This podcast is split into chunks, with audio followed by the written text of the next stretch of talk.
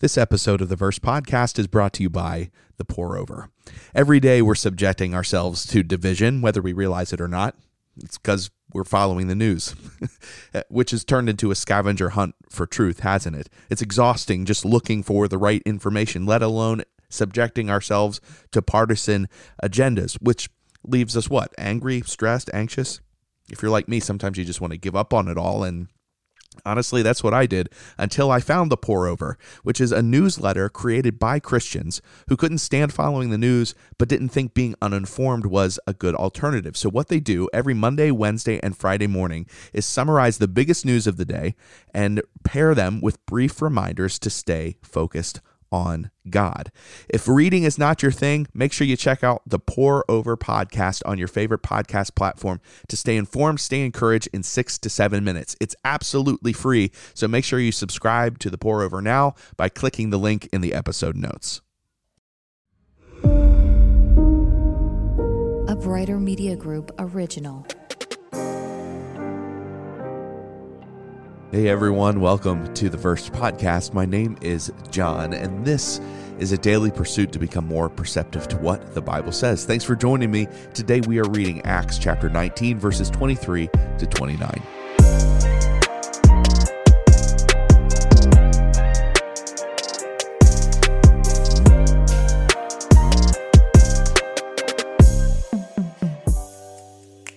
So while I'm preparing this episode, Lord of the Rings is playing in the background. and I found it ironic actually because the theme of today's episode is about worshiping idols and how to know if you are.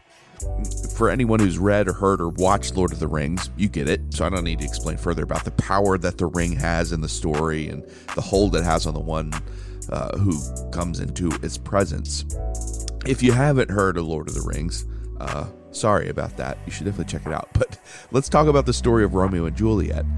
I actually never really liked it, probably because I read it in middle school or high school or something and I never really understood it. But this idea of worshiping another person so much that the very idea of having to live without the other caused them to commit suicide. Bit dramatic, right? I guess that's Shakespeare. but either way, there are stories throughout history fact and fiction, that show the issues that arise when we worship anything other than the one true God. And we see a true story of that playing out today in history, in the biblical narrative. And it begs these questions How do we know what we are truly worshiping or who we are tru- truly worshiping? And what is the difference between worshiping idols and God? Let's get into it.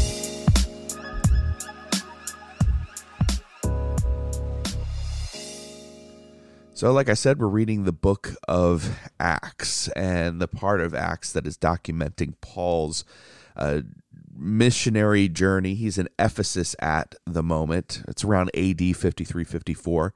And wherever Paul preached, two things happened regularly people got saved and people got mad. And that pattern was about to repeat itself in Ephesus, which is modern day Western Turkey. Uh, Paul's companions had gone on ahead of him. Paul was planning to pass through Macedonia again on his way to Jerusalem. And after that, his goal was to preach the gospel in Rome, the capital city of the Roman Empire. His work was going really, really well. And then another commotion happened. Before he left on this journey, there was a major disturbance, as the scripture says, about the way, a disturbance about the way. Uh, the way was an early title for Christianity. Actually, I think it's, kind of cool. Believers in Christ were to follow a new way of life because Jesus is the way. And so, concerning the way, about the way, about what Christianity uh, what was going on. The people of Ephesus at this time worshipped the goddess Artemis, known among the Romans as Diana, so Artemis or Diana. The temple of Artemis was in Ephesus, and it was one of the seven wonders of the ancient world. It was supported by 127 pillars that were each 60 feet high, it was decorated with these great sculptures. It was eventually lost to history until it was discovered in 1869, I read, and its main altar was unearthed in 1965. In those times, as well as today, a famous landmark equals what? A lot of tourist traffic. And where there are tourists, there will be merchants willing to sell things to tourists. And one such merchant in Ephesus was Demetrius, a silversmith. He and his fellow silversmiths made silver shrines to the goddess and made money that way. And so that's what contextually brings us to what we're about to read today in Acts 19, verses 23 to 29. So let's be prepared to read. About that time, there arose a great disturbance about the way. A silversmith named Demetrius, who made silver shrines of Artemis, brought in a lot of business for the craftsmen there. He called them together, along with the workers in related trades, and said, You know, my friends, that we receive a good income from this business, and you see and hear how this fellow Paul has convinced and led astray large numbers of people here in Ephesus and in practically the whole province of Asia. He says that gods made by human hands are no gods at all. There is danger not only that our trade will lose its good name, but also that the temple of the great goddess Artemis will be discredited, and the goddess herself, who is worshipped throughout the province of Asia and the world, will be robbed of her divine majesty. When they heard this, they were furious and began shouting, Great is Artemis of the Ephesians! Soon the whole city was in an uproar.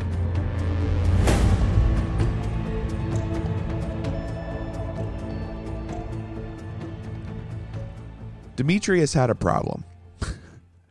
the growth of the gospel in Ephesus was threatening his business. People were coming to Christ and throwing their Artemis statues in the trash. The Ephesians worshiped Artemis. Many were coming to hear Paul preach and then converting to becoming worshippers of Jesus. And for Demetrius, even though he makes this argument about Artemis being discredited, Demetrius didn't really care about Artemis. He actually worshiped the money that having the Ephesians worshiping Artemis brought him. Instead of this being a simple story about people who worship Jesus versus other gods, um, as I was studying, what was revealed is how many of us are like Demetrius. We may claim to be worshiping Jesus, but are we? What we worship is that which is most precious to us. So, how can we tell what that is? For sure, without a doubt. Well, one way would be if we ever lost whatever it is, how would we respond to it?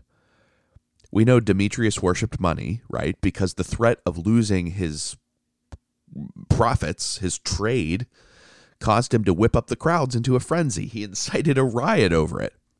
We know the people in the mob worshiped Artemis because the thought of losing her glory and her prestige sent them into an uproar.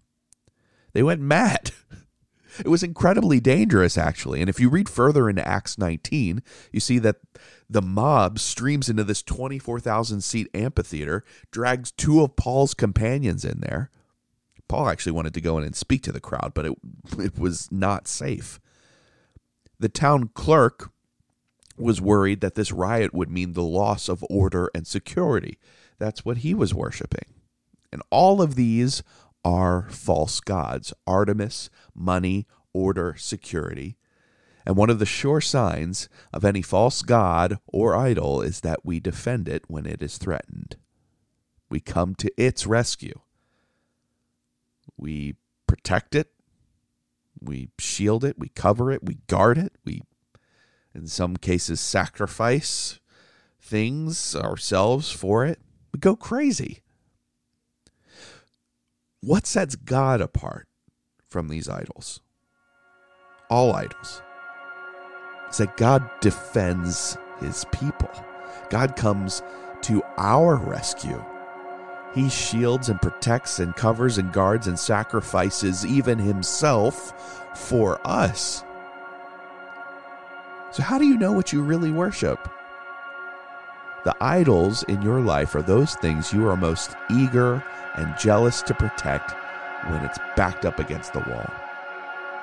That can be practical, tangible things, it can be behaviors even being a good religious person or being a good Christian or serving God with everything, you know, that can be an idol too. What are you worshiping? Be a great time to take stock of that right now and think about those things. And I will encourage you today that when you worship the one true God Almighty, He is the one who covers you and defends you. You don't have to do that for Him. Let's take our time to reflect on what was revealed, maybe even go through that process of taking stock on what you're worshiping. Uh, pray uh, with God, reflect, meditate on the scripture today, and then we'll come back on the other side.